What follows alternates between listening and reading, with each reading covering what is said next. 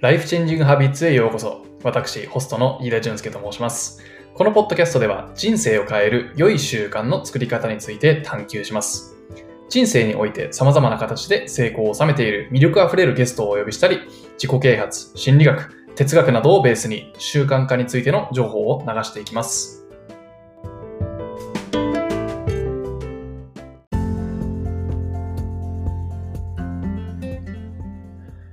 今回のエピソードは高品質な人材ソリューションを提供するヘッドハンティング企業であるクラー株式会社の共同創業者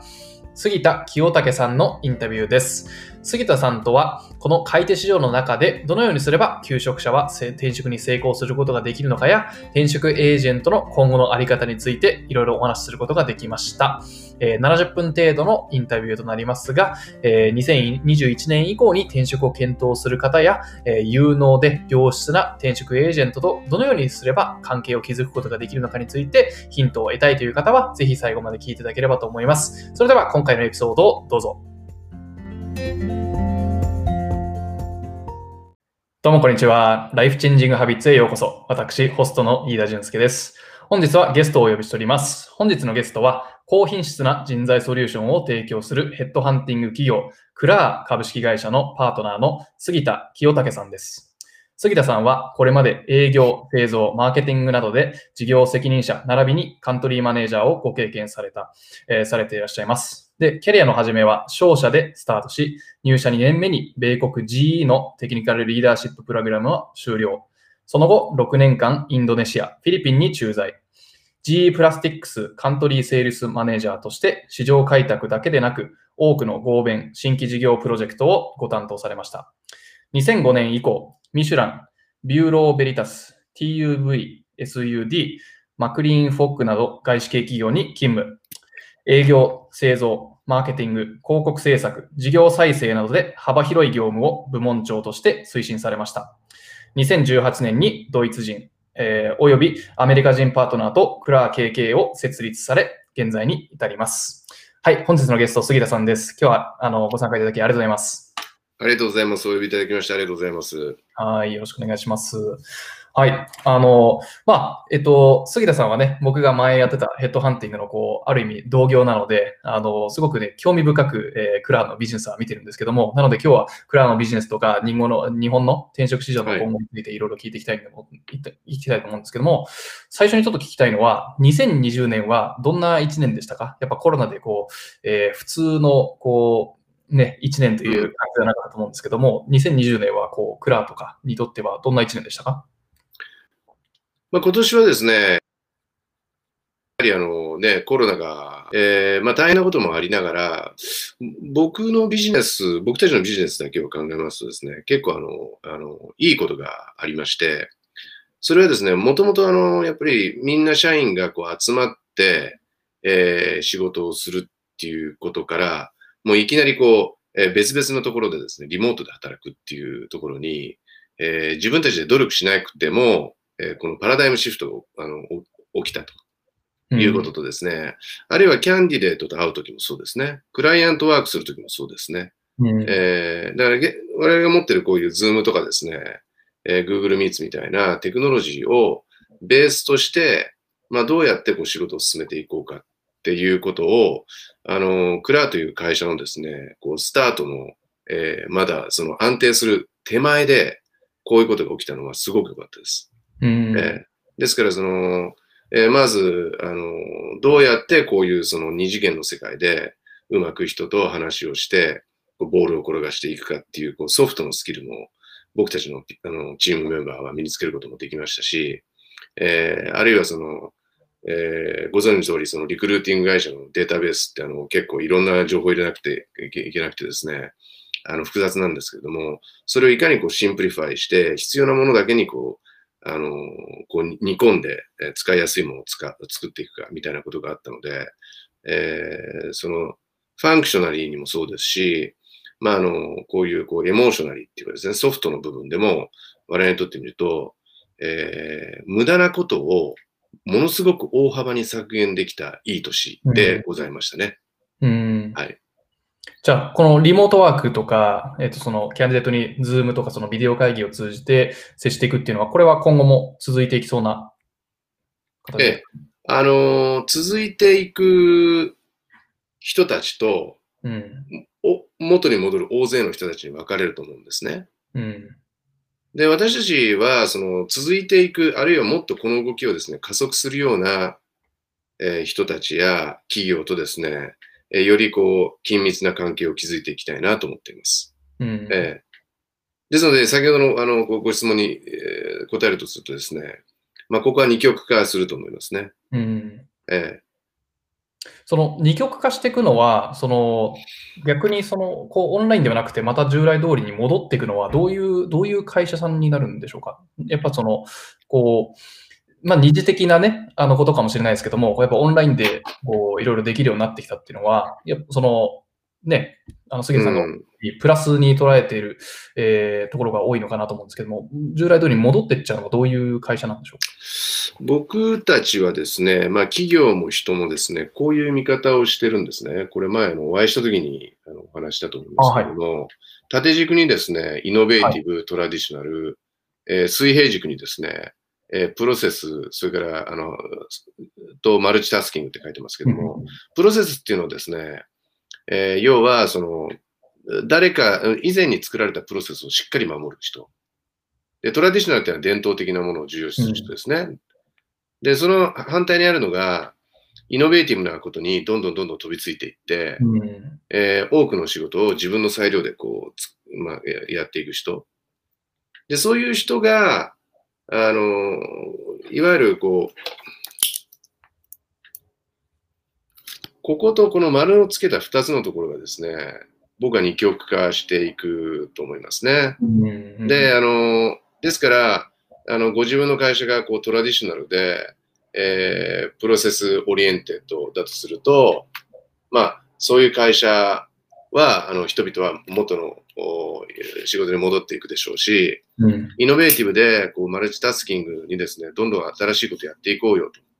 PDCA のサイクル早めていこうよという会社は、今のこのトレンドをもっともっと加速していくんじゃないですかね。うんえー僕はこう思ってます。なるほど。じゃあ元からのその企業風土で、えートラディショナルなところが根強いところが、まあそのコロナが終わった時にまた戻っていくんじゃないかって、そういう考え方ですかね。そうですね。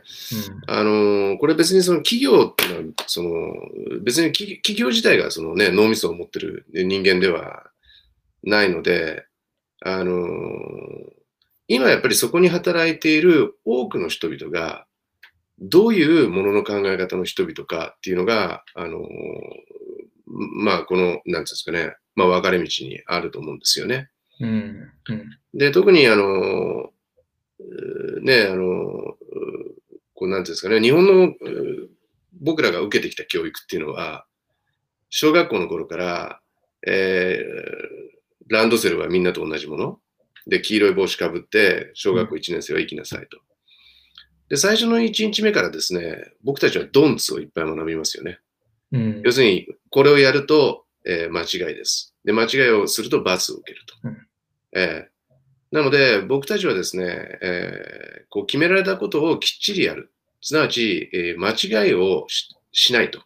いうことを、まあ、徹底的に僕らは教わってるわけなんですね。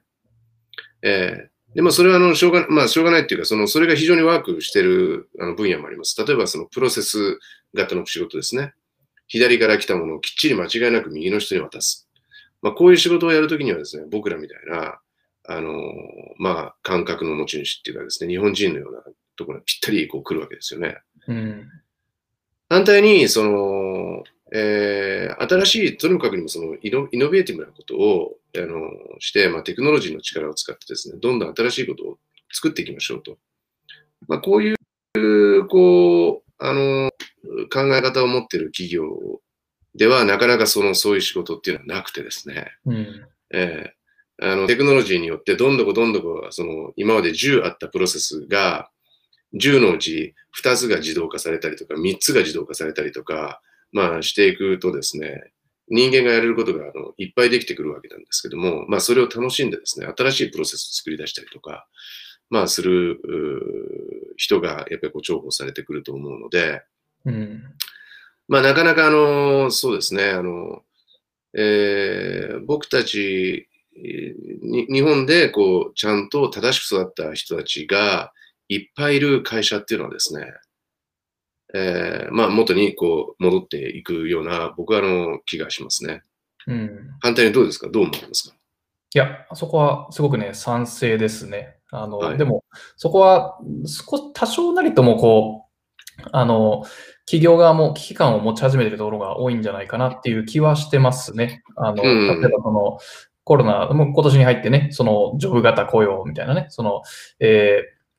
要はどっちかというと、欧米風の実力主義のね、制度を導入したりする日系の会社っていうのも、あの、増えてきてますし、あの、こう、従来のやり方に固執しすぎちゃって、こう、競争、国際的なね、国際ビジネスでその競争力を失っちゃう、まあ、その危険性を察知している会社は増えてるんじゃないかなっていう気はしますね。でも、うん、大まかなところは杉田さんに賛成ですね。これからその AI とかで、こう、きっちり間違いなくやっていくだけの作業っていうのは、あのー、これからやっぱりその機械とかに置き換えられちゃうのかなっていう気はしてます。うん、そうですね。で、あのー、まあ、そのね、AI とか、まあ、そのビッグデータの分析なんかがですね、どんどんどんどん、あの、もっと使いやすくなってく、えー、るんですけれども、でもそれっていうのはほら、昨日までのデータであって、明日何が起こるかっていうのはまたわからないわけですよね、そこからね。だから僕はますますあの人間のですね、持っているクリエイティビティがですね、すごく重要になってくると思います。けれども、うん、まあ、先ほど申した通りですね、まあ、こんな風になってまして、で僕はですね、そういう人たちって、全体のに日本人の中もですね、今のところ3%から5%ぐらいしかいないんじゃないかと思っていて、うん。うん、この人たちが、やっぱりその、こういう力を発揮できる、こういう会社に、こう、行くこと、うん、これができるとですね、そういう、そういう、その、まあ、イノベーターとか、まあ、いわゆるその変わり者たちがですね、アウトライヤーたちがこう、わーっと何かを作っていくんで、うん、あの、僕たちみたいなマジョリティの人たちをですね、こう、引っ張ってくれていくんじゃないかなと。うん、えー、だから、あのー、ね、今、こう、そこでこう、少しこう、小さいね、スタートアップでも、非常にこう、面白くてですね、あの、企業も出てきているので、そういう人たちにどんどんどんどんこう、日本全体が応援していけるといいんじゃないかなと思いますね。うん、うん、なるほど。その、イノベーティブスピリットでも、とでも言いましょうか。あの、はい、そのね、クリエイティビティっていうのは、ある程度は、こう、イベントかね、例えばビッグファイブで言えば、その、えー、開放性みたいなね、そういう、えー、性格的なところもあると思うんですけども、はい、同時にそのクリエイティビティを育むその環境で、環境を作るっていうこともできると思うんですけども、その、今は、こう、例えば杉田さんの推論だと 3%, 3から5%ぐらいのこのイノベーティブなマインドを持つ人材、これを増やすためには、こう、どんなことができると思いますか？これ企業、企業が環境を作るべきなんでしょうか？それとも教教育の問題なのか？その辺はどんなふうにお考えですか？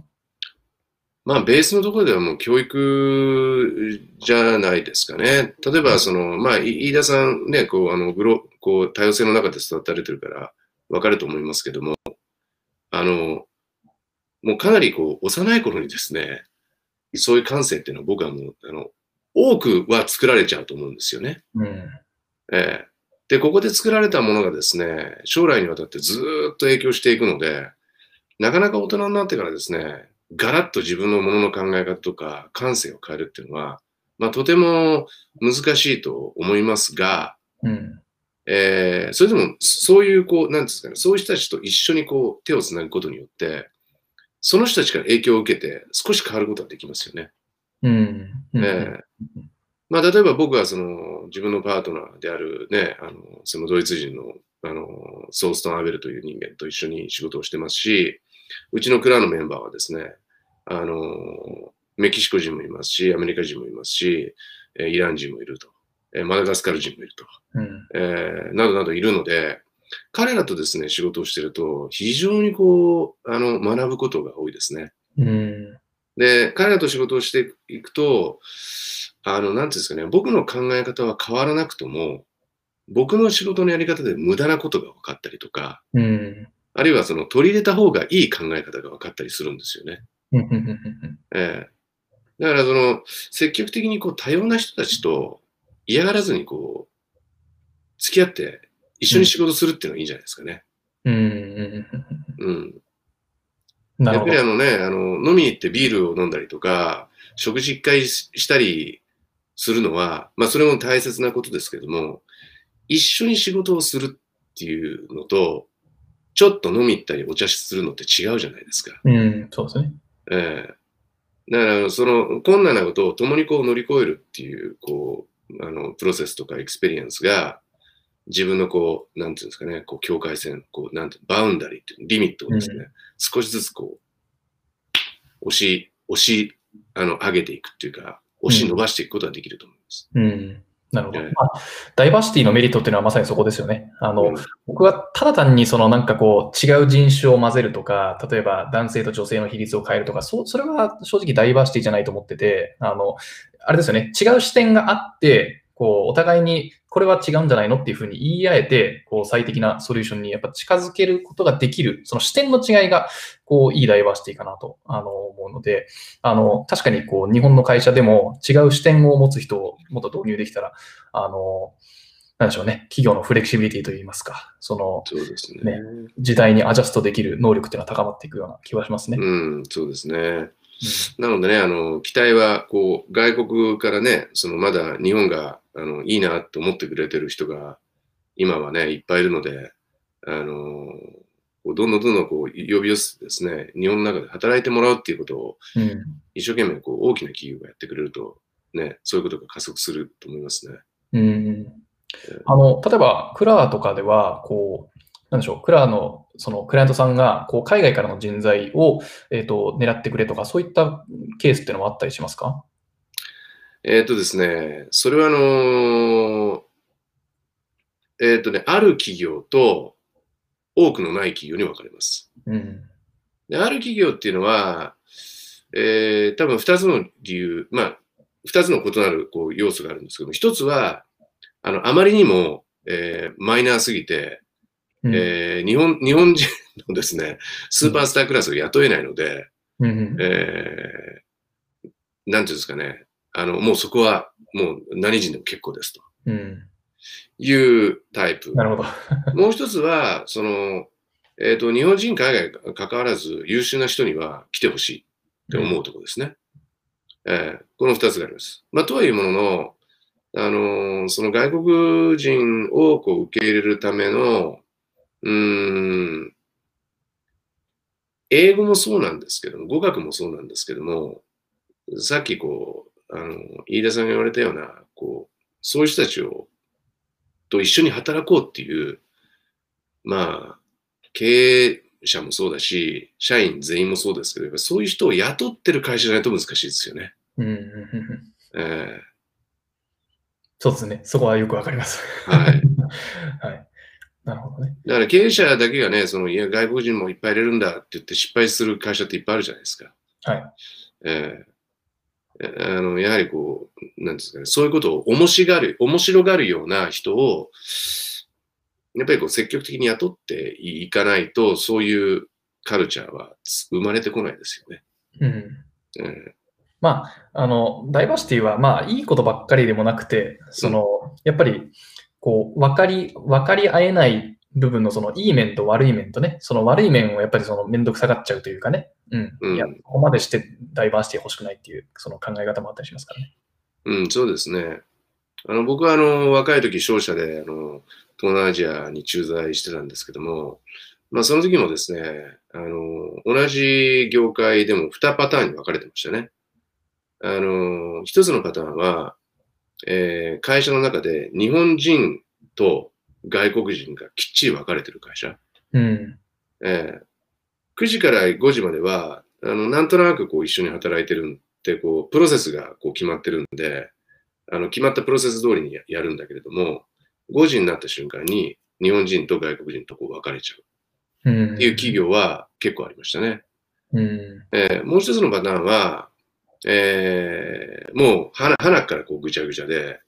えーこう、なんていうんですかね、あの、食事行くのも、えー日本人も外国人も一緒になって食事行くとか、うん。えーあるいは週末、えー自宅にパーティーを呼ぶときに、えー片方の駐在員の家には外国人がいっぱいいるんだけど、片方には日本人しかいないとか、うん。えーまあ、こういう違いはありますね。うん。えーですから、はいあの、個人個人のやっぱり持ってる、そういうこう、センスが、こう、こうなんていうか、多様性を受け入れるセンスのある人たちをこう、やっぱり集めるっていうのが大事かなと思いますね。うん。えなるほどね。ーはい。いや、すごくね、興味深いです。あの、ちょっと、えっ、と、なんでしょう、候補者とかが今はい後どういうふうに、あのしていけばいいのかっていうところについて、ちょっと話題を移していきたいんですけども、その、はい。まずはあれですね、あの、ちょっとその、今年の候補者にとってのリクルーティングの状況についてちょっとお聞きしたいんですけども、はい。もう今年まあコロナでね、いろいろありましたけども、でまあこれはそのセクターによってね、あの違うと思うんですけども、例えばクラーがこうカバーする、なんでしょう、IT とかデジタルマーケットとかフィンテックとか、この辺の分野は、例えばそのコロナによって、あの、出てくるオファーの金額とか、あとは採用のスピードとか、この辺はどんな影響がありました？今年は。あのーまず、求人の数はね、その業界全体で見ると、まあ、70%から80%ぐらいが、まあ、あの減少したなんていうことが言言われてますけれども、えー私たちがその得意としているそのデジタルマーケティングとか、まあ、IT の分野っていうのはですね、えーそこまでは減らなかったなという感じはしてます。はい。えーで、ただですね、やはりこう、一つのこう求人のところにあの集まる人がお多いらしく、すあの、そのことが影響してですね、あの、こう、スクリーニングのプロセスがこう長くなったりとか、あるいは途中でですね、えー description の内容が変わったりっていうのは、あの、結構起きましたね。ディスクリプションの内容が変わるっていうのは、そのハードルがこう上がるような形ですか？そうですね、ハードルが。が上がったりとか、例えばその、えっ、と、A、B、C という項目に対して D と E がくっついたりとか、うんえーこういうことはありました。あるいはその最終まで行くんだけど、やっぱりその最初に行ったところでまたこうどんどこどんどこ新しいこう人が紹介されてくるんで、最終になったままずっと何週間もホールドされるっていうのもありましたね。うんなるほど。この、まあ、えーね、求人が減って、その逆に、その職を失って求職者がね、増えている状況なんで、この買い手市場の中で、こう、効果的に、その転職をしている候補者っていうのは、ど、どんな、こう、例えば何か工夫していることがあったりとか、そういったことってありますか、うん。まあ、やっぱりあのーこれはあのね、セールスの基本ですけども、あのー自分の売りたいものの話をするんじゃなくて、やはり相手の買いたいものの話ができる人は強いと思います。うん。ええですから、あの、えーインタビュアーが、その、例えば、まあ、CV、そのレジュメ一つ取ってみてもそうですけども、あの、じ自分の書きたいことをこういいっぱい書く人はすごく多いんですけども、うんうん相手が読みたる読み読み読みたい情報をあのこうシンプルにストレートに書いてる人っていうのは、まあ、なかなかこう少ないですよね。まあ、そこがあの僕たちの役割で、あのそこをこうアジャストしていくっていうのが、まあ、多くの仕事の大部分ではあるわけなんですけれども、うんうんえーなのでごご質問に答えるとすると、あの自分を売り込みたい相手、すなわち買い手のことをよく考えている人は、あのうあの早くあの店じまいする傾向になりますね。要するに売れていく傾向になりますよね。うん、なるほど。あの、となると、例えばその応募する会社が複数あった場合は、例えば、えーそれぞれの会社に向けて、こう CV のリアレンジしたりとか、そういったこう指導をされたりすることもあるんですか？ええ、それもありますが、その前に、本当にその、えー、候補者というか求職者がですね、何がしたいのか、うん。その人は何ができるのか、えーで、2、3年後にどういうビジョンを持っているのかっていうのを、あの私たちはこう聞くように、あのまあ、聞くというかですね、理解するようにしています。うん。すなわちですね、そこがあの、えー自分の行きたい方向と、企業が持っている欲しい方向がこうピシッと合わないとですね、うん。結局はマッチングが成立しないんですよね。うん。えーなので、その、自分は誰であって、その何になりたいのかっていうことがきちっと思い描けてる人であれば、そこのにこうフィットする企業が見つかるので、そこの企業にフィッそこの企業向けの、まあ、あの、えー CV、レジュメが作れれば、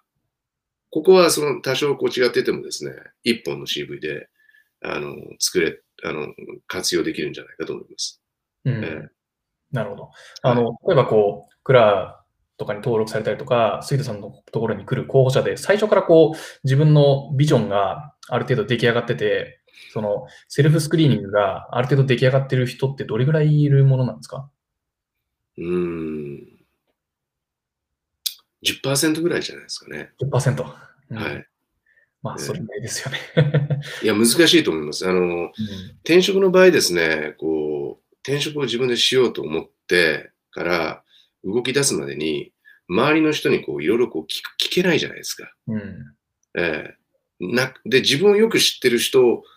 に本当は相談したいんだけども、うん。それはいろいろはばかれますよね。うん。ええその会社を辞めるっていうこと自体がやっぱり日本の中ではそんなにいいことだっていうふうに思われてないっていう、まあそういう土壌もありますし、うん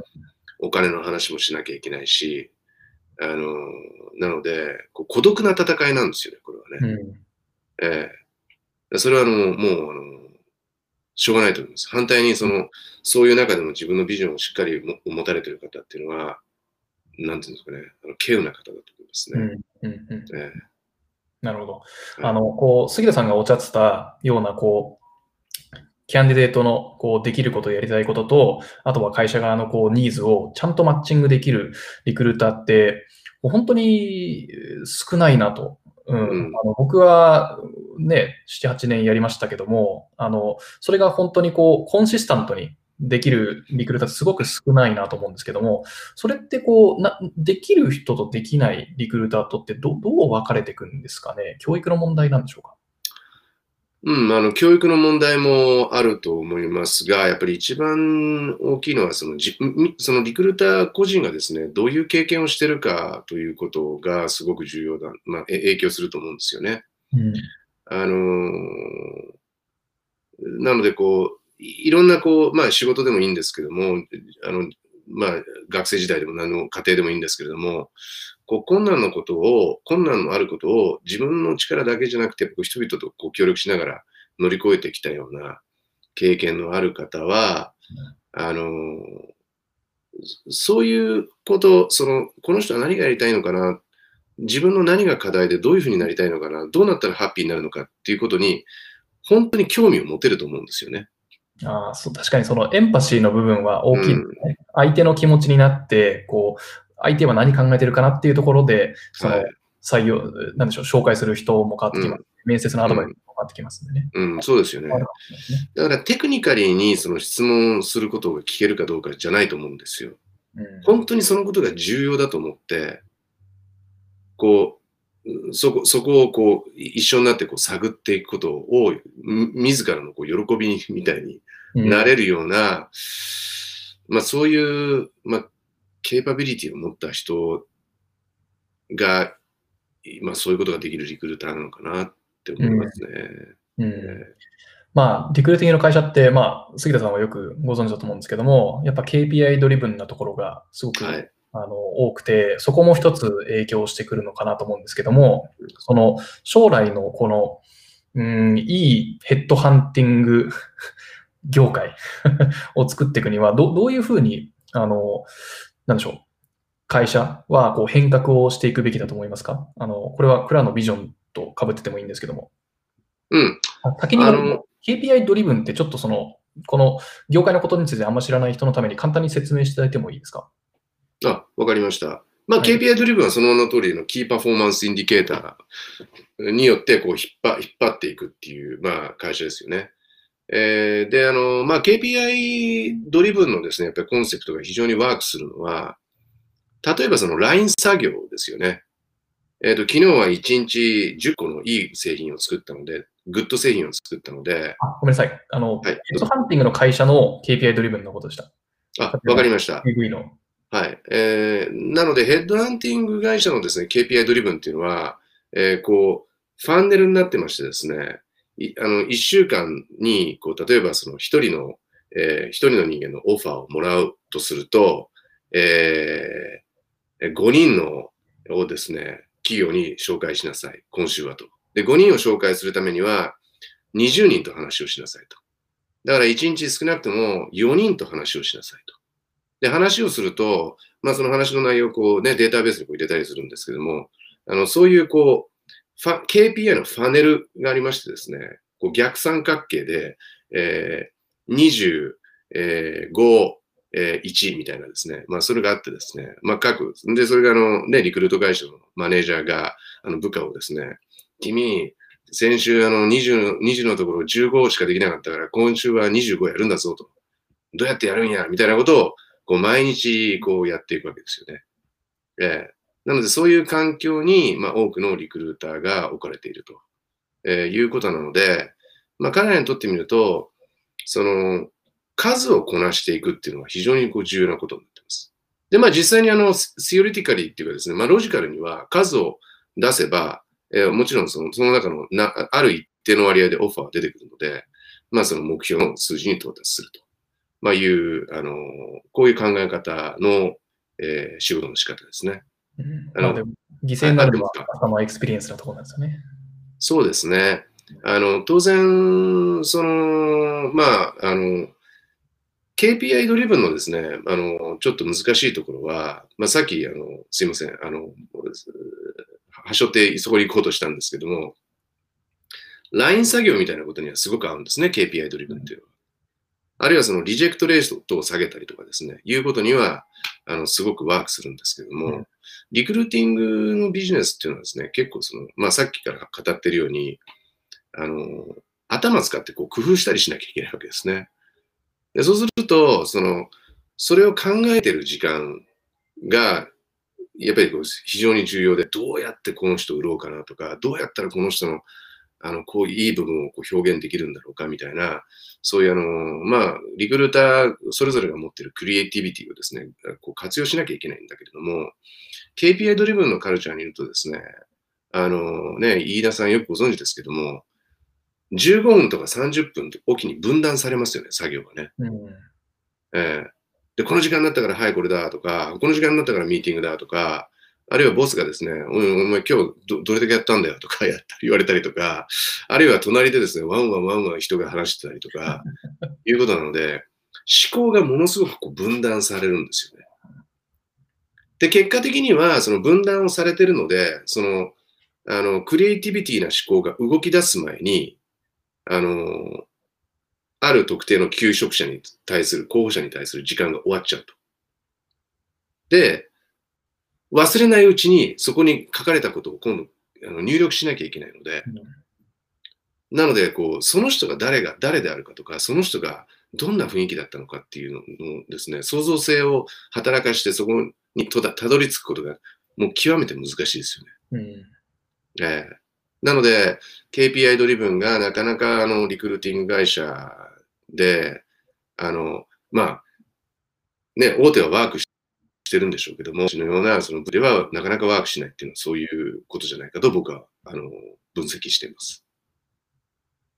あのどどうでしょうか？僕の分析はあの飯田さんから見て合ってますでしょうか？いや、ものすごく共感できますね。はい。あの、まあ、ブティックの、えー、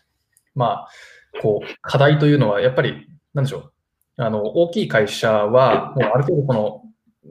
こう、ネームブランドがあって、こう、ヘッドハンティングみたいにプロアクティブにやらなくても、ある程度の候補者が登録してきて、で、KPI ドリブンな、こう、組織なんで、こう、数をたくさん出して、まあ、それでいずれ当たるだろうっていう、その、まあ、紹介量、まあ、紹介の、その数が、まあ、ある程度、こう、強み。まあ、もちろんね、あの、質とかね、そういうのを、こう、えー、重視する会社もあるんでしょうけども、大きい会社は基本的に、まあ、数が出せると。で、小さい会社は、その、数で勝負しようとしても、その、ブティックの、こう、良さっていうところは出てこないですよね、なかなか。うん、そうですね。うんあとですね、やはりその、さっき言ったような、こう、ファンネル型のこう、KPI ドリブンのビジネスを、えー、うまくやろうとすると、あのー、かなりこう、巨大なこう、なんていうんですかね、システムが必要なんですよね。うん、それはデータベースもそう、それからその、えー、電話をかけて話す人たちをコントロールするマネージャー、そのマネージャーを管理する今度のジェネラルマネージャーってってですね、うん、あの、かなりこう、壮大なハイラキーをこう作らなきゃいけない。うん、で、またその人たちがやった仕事のミスをチェックするアドミニストレーターとかですね、まあ、こういう人たちが必要なので、えー、まず、まあ、その人件費に膨大なお金がかかると。うんあるいはシステム維持に膨大なお金がかかると。で、その人たちを、ある時間の間に、さっき言った KPI をと達成させるためには、その人たちを集めてですね、ある一箇所で仕事させなきゃいけないんですよね。管理が必要なんで。うん。そのために、まあ、巨大なですね、まあ、大手町とか日本橋とか、あの六本木のいい場所に巨大なこうスペースが必要なので、この大きなシステムを回すためには、膨大なこうお金をですね、回し続けないといけないんですよね。うん。うん。なので、一旦このシステムがですね、KPI ドリブンのシステムが回り出したら、これ止められないですよね。うん。ええだから、破綻するか、とてつもなく儲けるかまでやめることができないと、うん。えーいうことなので、あの大変、これあの、とても大変なことだと思います。うん。反対にブティックがですね、同じようなことをやろうとすると、やっぱり同じようなあのややり方をずっとし続けなければいけないので、こういうコロナが起こった時にですね、途端にスポンとある一定期間、求人が減っちゃったりとか、うん。人々の動きが止まると、途端にあのキャッシュがあの足りなくなっちゃうんですね、うんえーそのシステムを維持するための毎月の月末の支払いがいっぱいなんで。えーなので、その僕たちはですね、非常にラッキーだったのは、そのシステムにいこう到達する、もうもっともっと手前の段階でコロナが発生したんで、あ、これはそんな巨大なシステムをん持つ必要もないなということなので、うん。ものすごいちっちゃい僕たちは、あの、こうなんですかね、システム維持費なんですよね。うん。そもそも、でかい箱で人を管理するっていうことをえ前提に僕たちはその仕事を作ってないので、えーあの KPI はあのないですし、あの巨大なシステムを維持するコストもないので、なので、あのこれからね、あの始めるあの皆さんとか、ブティックの皆さんは、まあ、もちろんそうやられてる方もいっぱいいると思うんですけども、この月々のですね、キャッシュアウトを極限まで下げるためには、どういうプロセス、どういうふうに人々を解放するのがいいのかなとか、どういうふうにするとですね、えー巨大な広告費を使わずとも人が集まってくるのかなみたいなことをお考えになると、いっぱいアイディア出てくると思います。うんすみません、ちょっと話通ります、通り過ぎましたね。ああ、いえいえ。あの、ただ、こう、僕も、このクラーの、このカスタマーエクスペリエンスを高めるための、この取り組みっていうのは非常に、あの、あ、いいなって思うものもいくつかあって、例えばこう、あの、全員個人事業主にするっていうのも、こう、ね、自分の、自分のビジネスを持ってるので、むやみにこう CV を送りつけても意味がないっていう、そういう状態にあらかじめしちゃうっていう、こう例えばこういう取り組みってすごく面白いなと思うんですよ。例えば、これちょっと僕の予想なんですけども、全員こう個人事業主で、こう、雇用してらっしゃるのは、そういう意図があってのことなんでしょうか？そうです。あの、ああの、僕もそうですけれども、あの、ね、えーご存知のあの、ソースとアベルもそうですけれども、自分たちのやっぱり人生は自分たちで切り開くっていうふうに、あの、もうある程度覚悟を決めてるんですね。うん。ええで、ですので、その、ま、まずそういうこう考え方の方たちじゃないと、まずここにははまらはまらないなと。ええで、その KPI を僕は与えてま、あのね、クラーとしてはあのど誰にも与えてませんけれども、それは、あの、反対をかえ、反対に言えば、自分の生活は自分で守って切り開いてくださいと。ええだからそういう人しか僕たちの仲間にはいないんですね。うんええなるほど。あともう一つ聞きたかったのが、この、はいえーコンピテンシーマトリックス評価っていう、これはい。非常に興味深いなと、僕初めてこういうのはあの見たんですけども、これは、えー候補者のこの CV だけではなくて、こう、クラが、その、能力とか、その、まあ、コンピテンシーを、まあ、その評価して、CV プラスアルファの、なんでしょう、紹介をするための取り組みだったりするんですか？ええ、あの、そういうふうに、あの、おっしゃる通り、そういうふうに使ってます。うんで、これはですね、実はそのコンペテンシーマトリックスっていうのは、僕があの、えっ、と、アジアに駐在をしたですね、もう、わ、わ、ものすごい若い頃、20年ぐらい前に作り出したんですね。で、あの当時、その、僕は20、20代後半だったんですけども、えー自分よりも年上のですね、あの、外国人のスタッフたちをこう評価しなきゃいけなかったんですね、四半期ごとに。うんで、そんな時に、まあ、僕がその好きだとか嫌いだとか、えーいうことを評価に入れるよりは、僕はあなたのこういうところを見見見て、こう思ったからこういう点数つけましたっていうことを、うんあの、まあ、簡単に言うとですね、文句言わせないために作った本だったんですよ。ええで、それをこう、どんどんどんどんこう、あの、進化させていってですね、あの、僕はあの、えー蔵を始める前に、えー6回転職したんですけども、転職をするたんびにあれを使って人々を評価して、あの、セールスマンに必要なのはこういう能力ですよ。マーケターに必要なのはこういう能力ですよ。と。それに対して僕はこういう点数をつけましたと。あなたはどうですかみたいな、そういうあの、合意を形成するために使ってたんですね。うん。で、グランにこう、あの、始めるときに、あの、まさにこれが、あの、こう、候補者と話すときに役に立つなと。なので、あの、僕たちの、えーメンバーにはあれを渡してあって、こういうふうに、その人を、まあ、評価してくださいと。で、そうするとですね、自然に、あの、いいリコメンリコメンデーションが作れるんですよね。うん。いや、ええそこすごく、あの、いや、僕が、あ、あこれはいいアイデアだなって思ったのはそこですね。あの、やっぱりリクルーティングをこう、やっぱチームでやってると、その、個人、個人個人で、その candidate のやっぱ評価の仕方が違うと、なかなかそのノートから candidate のそのコンピテンシーとか、それこそ何がやりたいのかっていうのを、そのやっぱ汲み取るのがやっぱ難しくなってくるんですよね。だからそこの共通のそのコンセンサスの評価システムの取り入れるっていうのは面白いなって思いましたね。ありがとうございます。あの、例えばですね、あの、こうなんていうんですかね、コミュニケーション能力が高い人とかっていう、あの、バクッとしたリクワイメントってあるじゃないですか。ありますね。ええあれは、じゃあ一体何なんだと。はい。ええなので、まあ、あの、コンペテンシーマトリックスの中にはですね、あの、相手に自分のそのやりたいことを伝え抜く能力っていうのを、まあそういうふうに書いてあるんですね。すなわち、例えばその、えーあの今日昼飯に何食べたんですかって言った時に、とんかつですって言うんじゃなくて、例えば、カクカクしかじかなので、えーとんかつにしたしましたと。うん。で、結果的には、あの、お腹が胃もたれして失敗したと思ってますぐらいのことまで、あの言える方が面白いですよね。え まあ伝わります、伝わります。えはいえまあ、そそんなことをですね、うんでそういうのがこう一つ一つにあの十何項目に書かれているそうですね。分野が確かリーダーシップ、ちょっとメモったんですけど、リーダーシップ、セールスマーケ、テクニカルとファンダメンタルの。と。はい。これは、あれですか、その、クラーがカバーするテあのセクターに、その、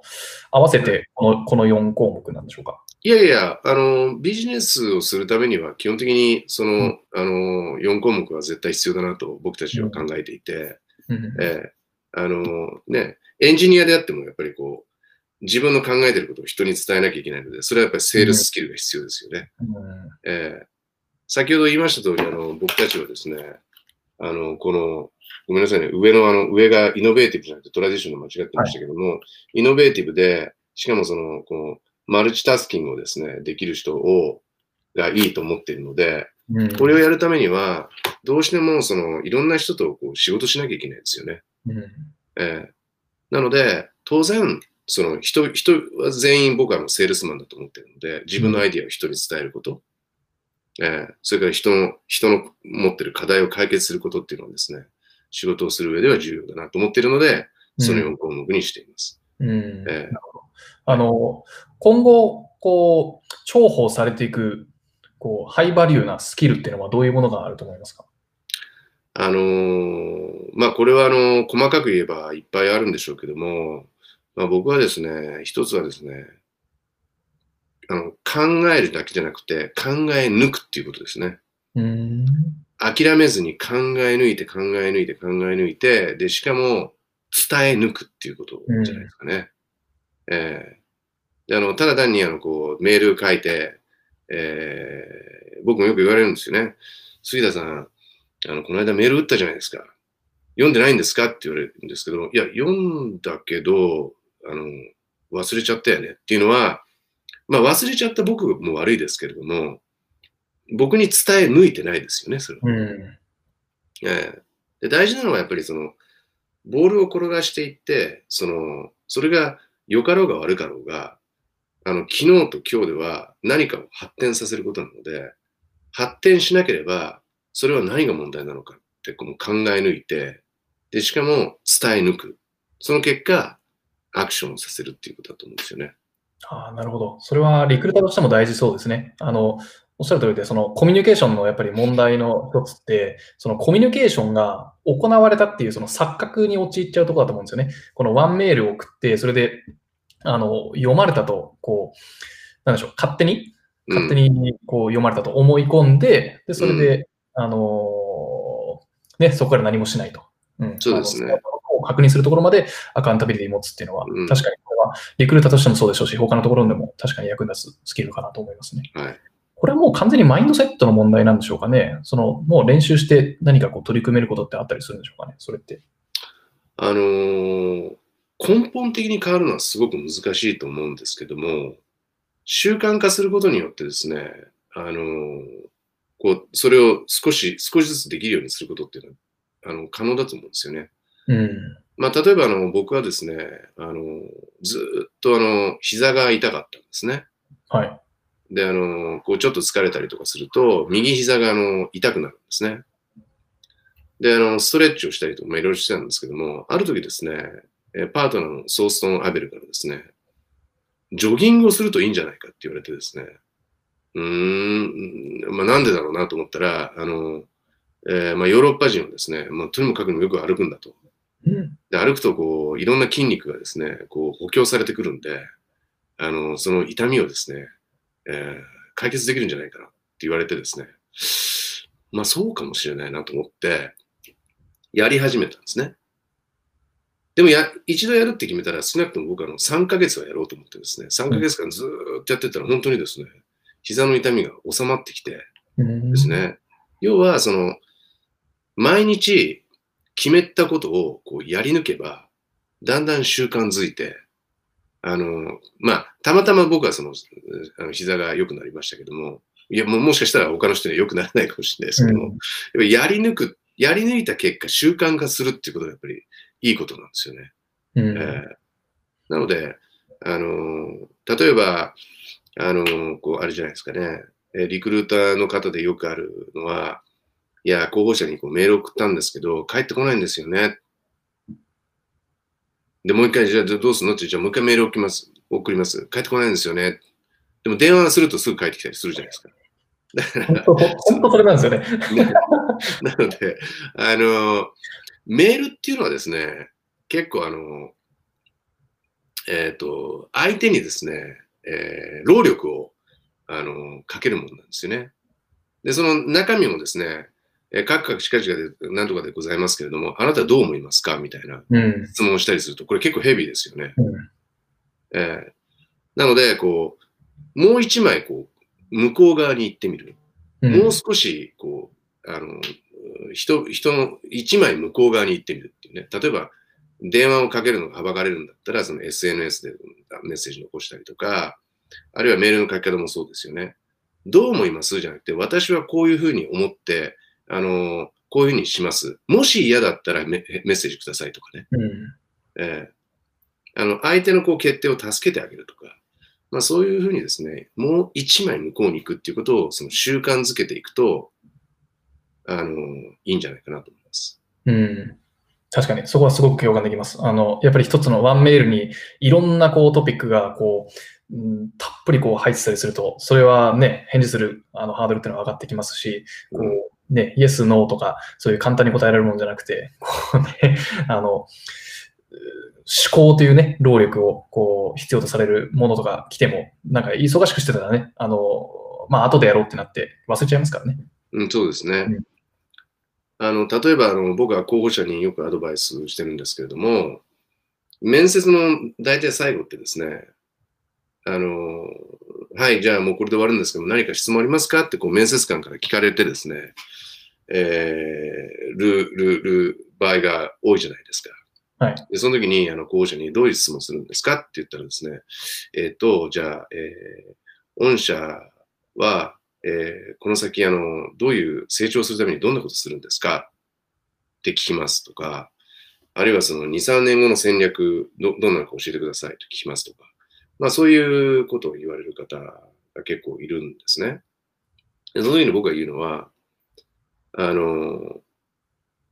ちょっとそれはですね、相手にとって、あの、ぶしつけすぎませんかと。要するに、その、インタビューっていうのは、オファーをもらうための一つのプロセスで、そのインタビューが終わった後に、面接官がその候補者に対して、あ、この人いい人だったなと、ぜひ雇いたいなと思わせることがインタビューの目的じゃないですか。この人欲しいなと思わせるための、それは質問ですかと。うん。要するに質問っていうのはですね、こう自分がこう、その人に私はこういう人なんだよと。例えば私はその人の気持ちを思んばかって、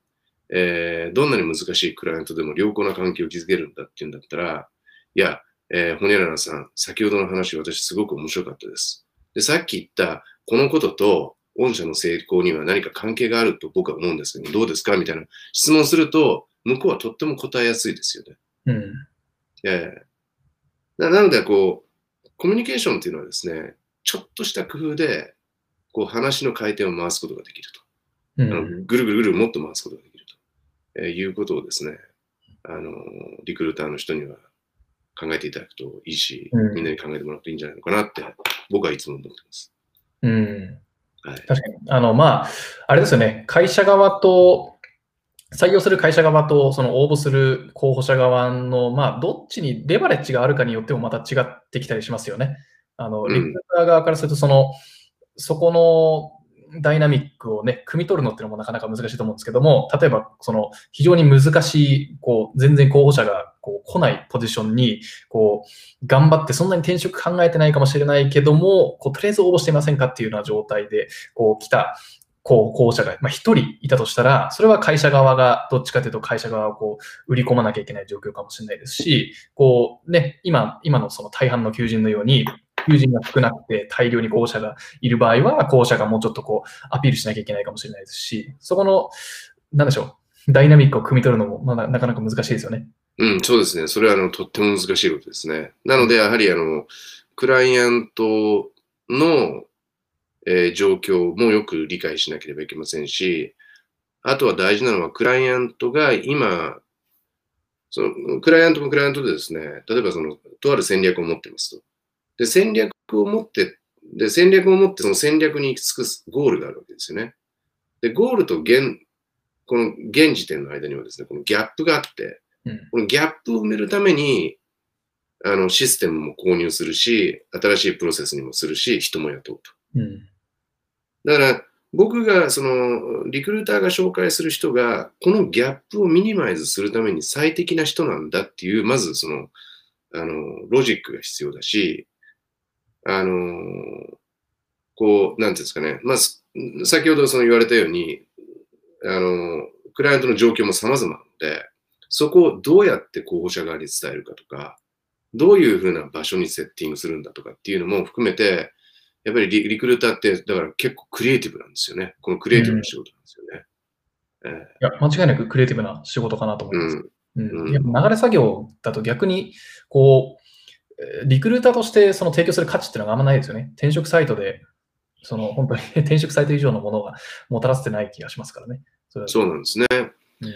で、我々が売ってるものっていうのは、もう本当にその、まあ、その人が、候補者がもたらすベネフィットと、あの、クライアントが成し遂げる社会への、えーベネフィットのコンビネーションみたいなもんなんで、あの、人がいれば人、それぞれ通りになるわけなので、うん。うんあの、こう、なんていうんですかね、マニュアルにししづらいみたいなね、うんうんえーマニュアル化しづらい仕事ですね。うん。えいや非常にそうだと思います。ーえー。あの、まあ、ぼ僕は、こう、僕の意見なんですけど、まあ、やっぱ今後、その、転職市場でうまくやっていく人、特にその買い手市場の時は、こう、候補者側がこう積極的にその、えー有能なヘッドハンターを見つけて、そのヘッドハンターとパートナーシップを組むって非常に大事なことかなとあの思ってるんですけども、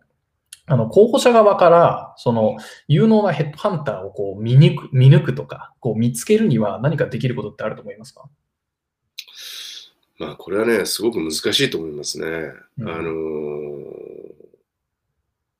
一概にその、この人が優秀、優秀じゃないってなかなかこう言えないところもああると思うんですよね。だから、まあ、いろんな人と話することが一番早いんじゃないですかね。まあ、あとは、その、リンクドインみたいなものを、その活用して、そのリクルーターがどういう、こう、し仕事をしてきたかっていうのも、多分助けになるんじゃないでしょうか。うんえーどうしてもね、僕たちの場合は、あの、まあ、人々の場合は、こう、リンクドインのその最初に出てくる顔写真が、えかっこいいとか、え綺麗だとかっていうところにススーッとこう引きずられていきますけれども、あの、まあ、そこはちょっとね、踏ん張ってですね、そこのあの下に書いてある、あの、Who I am とか、うんねその職歴みたいなものをこう見て、結果、あの、話してみるのがいいんじゃないでしょうか。うんえー伝わってくるところありますからね。そうですね。うんえーまあ僕もね、あの、こうもうちょっとこうハンサムに写る写真があるといいなと思うんですけど、残念ながらないので。まあ、そこで、あの別に、そこまで、そこで勝負するところね、どこまであるんでしょうかね。あの、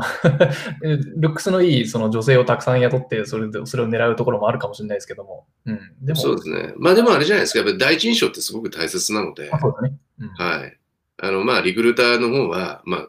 こう清潔感をね、あの、んあのまあ、えーまあ、しっかりした人ですよっていうのが伝わるようなえー写真とメッセージを送るしかないですね。うん。でもない、ないですもんね、その、こう、なんか、ベストランキングとかね。うん。いや、そうですね。本当に。うん。はい JD パワーなん、なんとか、点数500点、この人500点、この人380点とかないですもんね。うん。いや、まあ、将来できてもおかしくないと思いますけどね。多分、誰かそういうところに気づいて、なんかう、ん。おかしくないかなと思いますけどうね。ん。でもその時に、どういう指標が必要になるんですかね？どういう指標がその人をいいリクルーター、悪いリクルーターとするんですかね？うん、そこはある程度あれですよね。そのカスタマーレビュー的な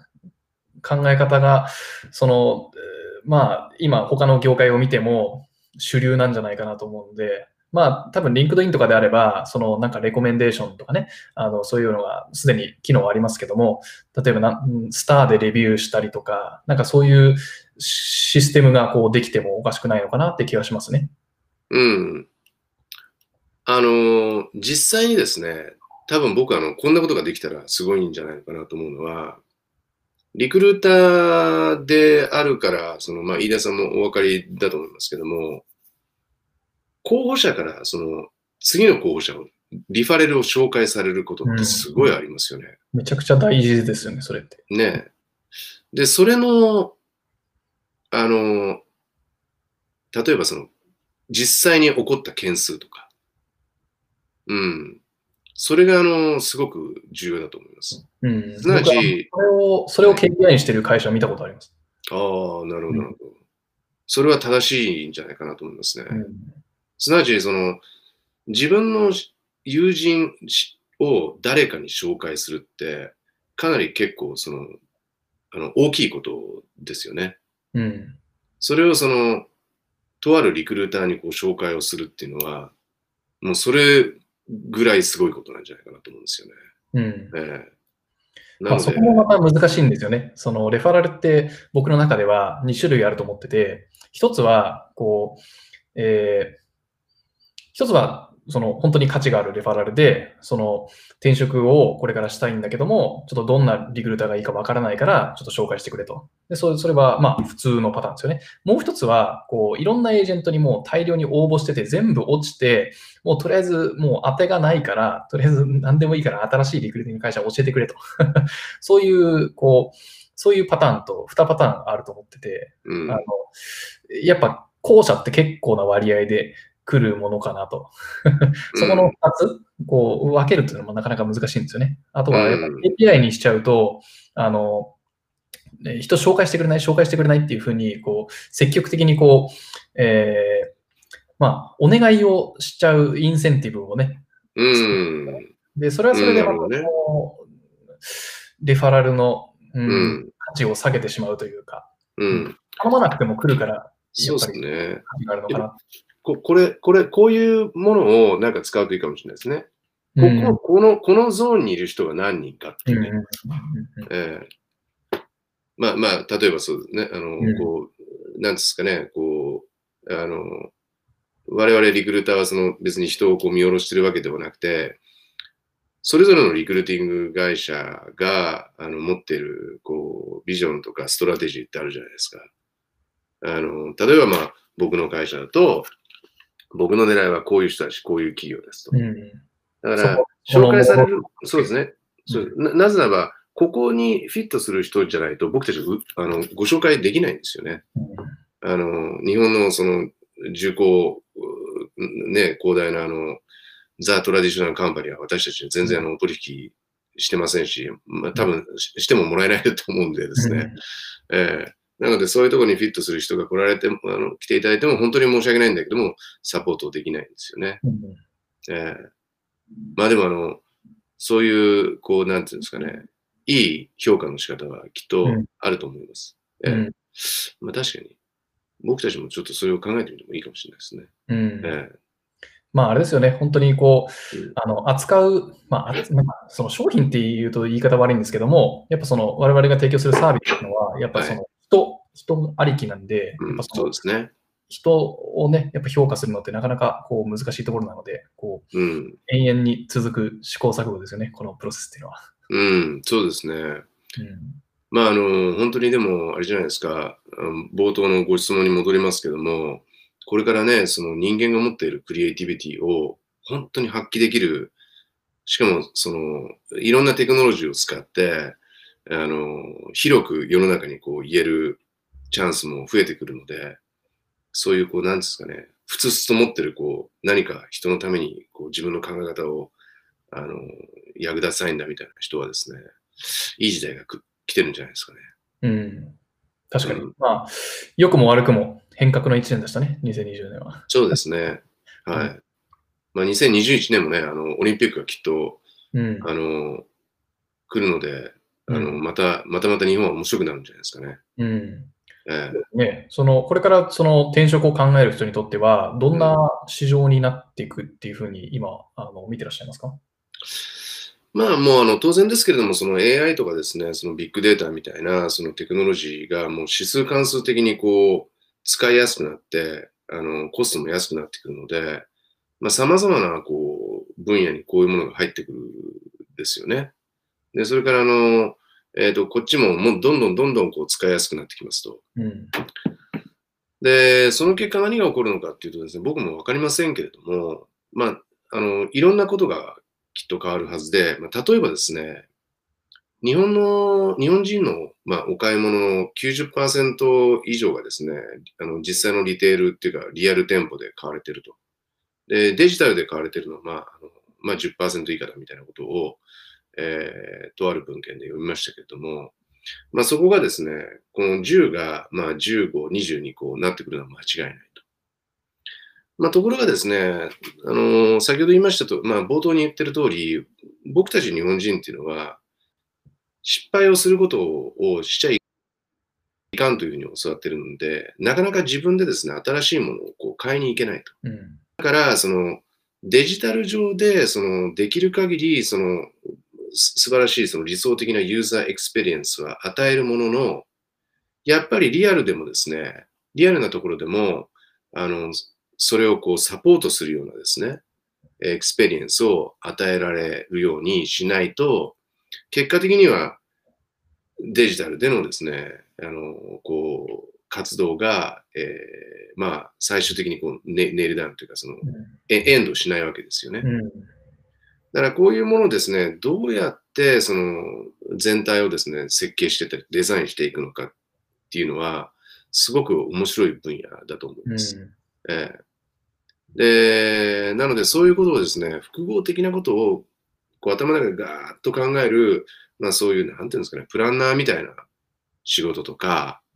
あるいはリアル店舗でのですね、人々とあのプロダクトとかサービスの出会い方をまあ、考えるような人とか、あるいは実際にそういうものを作り出す人、まあ、こんな仕事もどんどん生まれてくると思うんですよね。うんええあのーいろいろ面白いと思いますよ、本当に。うんで、あとはその、広告にしても、今までは、あの、広告配信しましたと。えーで、えっ、と、1000回配信した中で何回クリックされたのみたいなうんことを KPI にしてましたけども、でも、これからは多分そういろんなテクノロジー使ってですね、見た後に誰が買ったんですかとか、うん。その人はなぜそれを買ったのかみたいなこともですね、分析できるようになってくると思うんですよね。ええなので、そういうこう、あの、テクノロジーを使って、そういうデータを見に行ける人とか、まあ、ただ単にこうデータを分析する人じゃないですよね。データを見ながら、そのいろんなこうストラテジーとか、 product development を考えられる人。ええまあ、こんな、こう、なんていうんですかね、新しい、えー種類の人たちのニーズが高まってくるんじゃないでしょうか。うん。あ、なるほど。非常に興味深いですね。あの、そ、そんな中で、こう、クラーの今後のビジョンはどんな風に見てらっしゃいますか？ええ、あの、私たちは、えーまあ、今のこの路線のですね、こう、人々の、えー理想のこう、生き方とかですね、理想なことを、理想としてることとか、その人が本当に得意としてることを、CV からもそうですけども、その人からこう抽出をすると。で、この抽出したこうエレメントをですね、えー企業が持っている、えー戦略上必要とされるジョブディスクリプションの中からこう出してくる、うんその中でも本当に重要なエレメント何なのかっていうのを、そのエレメントとエレメントのマッチングができるように僕はしたいと思っています。うん。ですので、そういうこう、エレメントの、重要なエレメントの抽出ができるような、えーまあ、コンサルタントを、えー採用していきたいなと、あまあ、採用っていうかですね、そういう人たちとつながって一緒に仕事したいなって思ってるっていうことと、もう少しは、もう一つはそれができるようなですね、システムを作り上げたいなというふうに考えています。うん。えー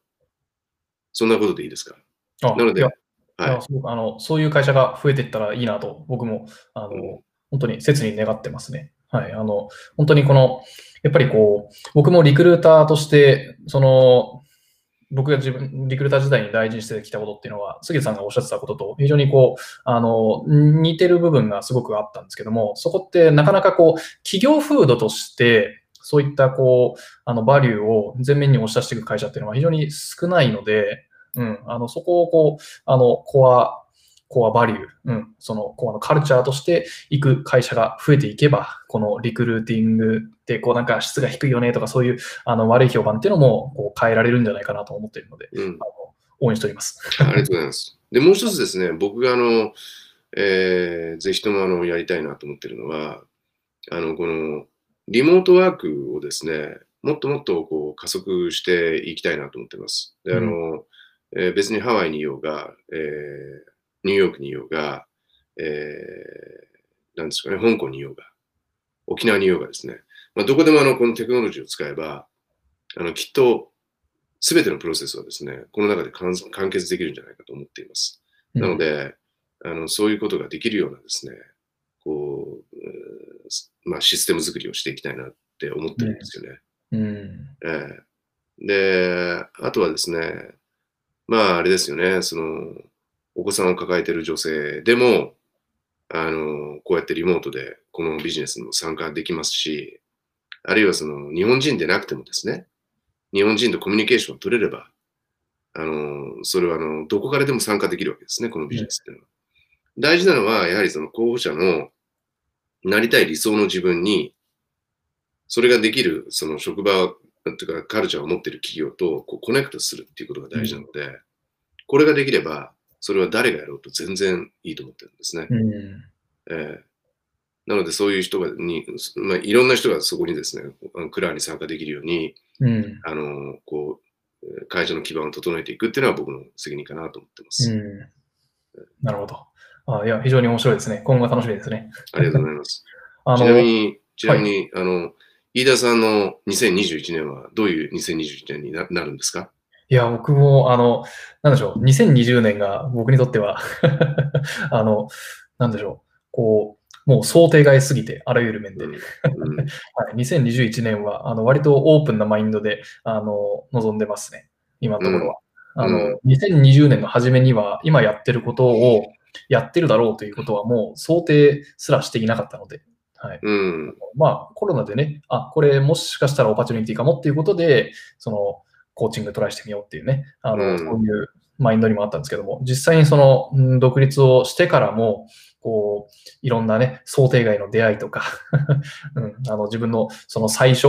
こういうプランでやろうっていうふうに考えてたものと、あの、比べてもまた違ったね、うん。道で今にたどり着いてるので、うん。2021年は、こう、あの、自分がこう、ちょっと惹かれるものにいろいろこう、あの、トライしていこうかなと。うん。なるほど、なるほど。なんでしょう。僕はどっちかというと、その、もういろんなことにやっぱり興味持ちすぎちゃうタイプなので、うん。あの、こう、何かにコミットしてずっとやっていくっていうことがね、うんあの逆に苦手だったりするので、2011年は今こう取り組んでること、例えばこのポッドキャストもそうですけども、これにこう、杉さんがおっしゃってたようなこうコミットして、その、あの、やり、やり抜くっていう、そういう年にしたいなっていうふうに考えてますね。あの僕はですね、やっぱりいいサービスとかいいプロダクトって、その作ってる自分自身がですね、これはいいな、こういうものにしたいなっていうのを突き詰めていくことがとっても大事だと思って。るんですよね。だから、あの、ぜひ、あの、飯田さんもですね、飯田さんのこう理想とする、あの、コンサルティングっていうものをですね、あコーチングっていうものをですね、突き詰めて、自分でもこういうコーチングだったら受けたいなっていうものをですね、作っていかれるといいかなと。で、あとは、どうやったらそれをやっぱりこう、いろんな人にね、多くの人に、あの、そのメメリットをこう、提供できるかなっていうところを、が、もう一つのね、きっと鍵になるんじゃないかなと思いますね。そこですね。おっしゃる通りでございえます。ええありがとうございます。の、あの、何でしたっけ、えー、ベースキャンプっていう会社、ご存知ですか、ベースキャンプ？ええあの、ちょっと僕も今、あの、パッと出てこないんですけども、小さな会社、なんとかなんとかみたいな、あの、面白い本があって、えー、小さな、ちょっと待ってね。えー、小さな会社、はいはいはい。えー、これま、まだこの、あの、話していいんですかね？あ、大丈夫。それもしスクリーンシェアいただければ大丈夫ですか？画面に映せますよ。はい。えっ、ー、とですね。えー、ごめんなさい。うーん。本がですね、出てこない。用意しとけばよかったですね。大丈夫ですよ。えーあ、ありました。小さなチーム、大きな仕事。あ、これ、あの、シェアすればいいですね。はい。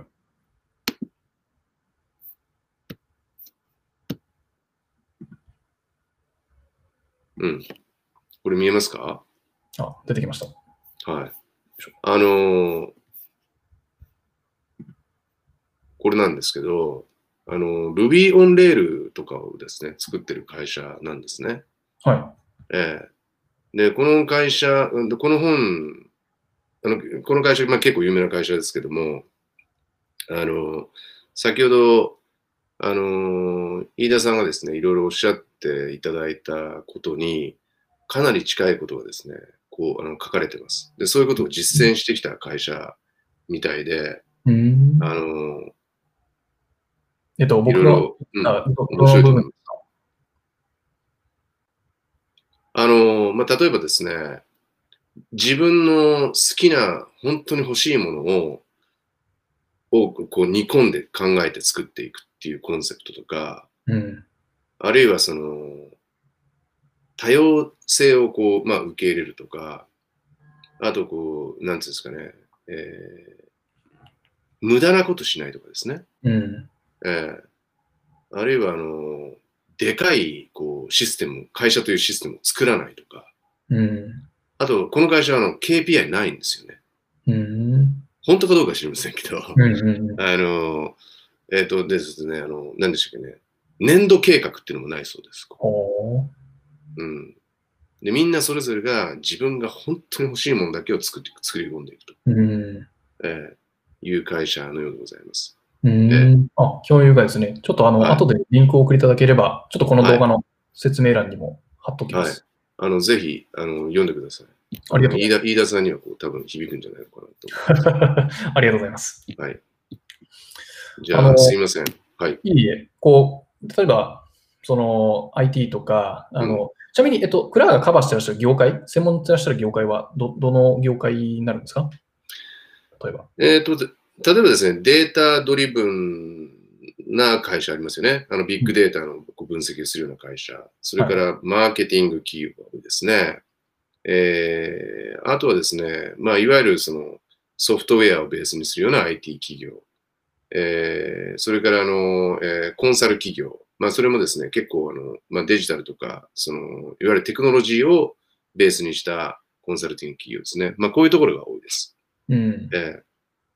なので、あの、製造メーカーとかですね、うん、そういうところは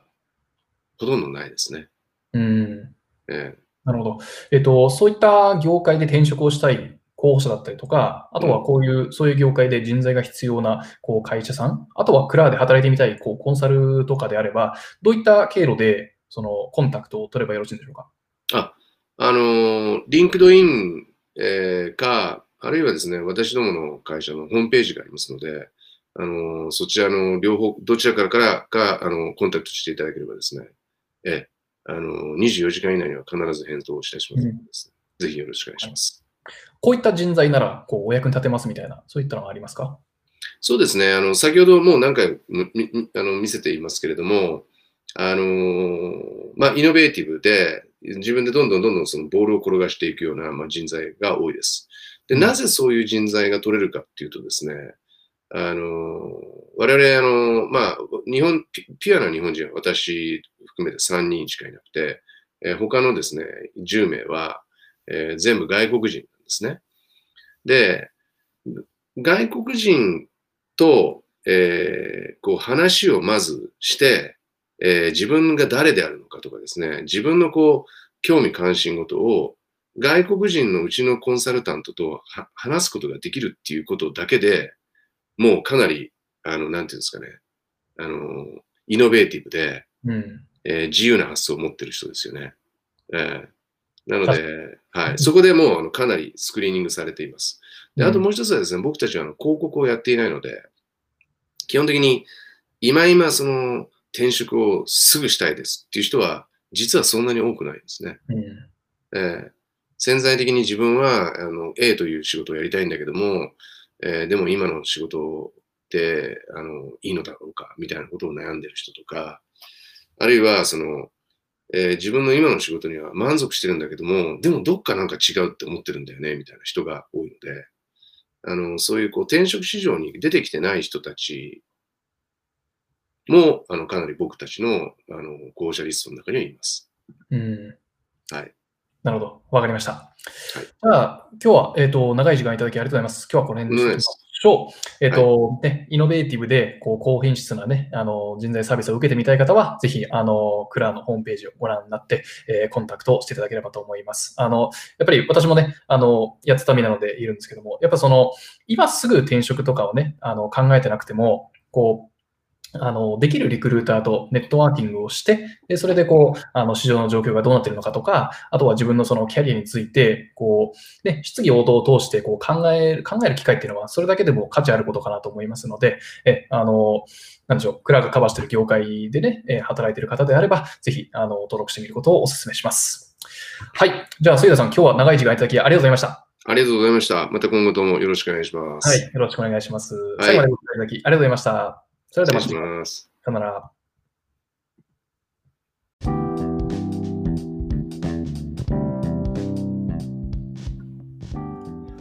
エピソードを最後まで聞いていただきありがとうございました。習慣化についてもっと知りたいという方、コーチングの依頼は私の個人ホームページ、純介飯田 .com までお立ち寄りください。個人ホームページからメルマガにご登録いただくと、えー、毎週習慣化についての記事や私の開催するセミナーの情報が受け取れます。他にも YouTube、Facebook、Twitter、Pinterest、LinkedIn、Instagram などの SNS のプラットフォームで毎日情報を配信しておりますので、俊介飯田で検索いただき、ぜひフォローしていただけるとありがたいです。それでは改めてありがとうございました。また次回のエピソードまで。さよなら。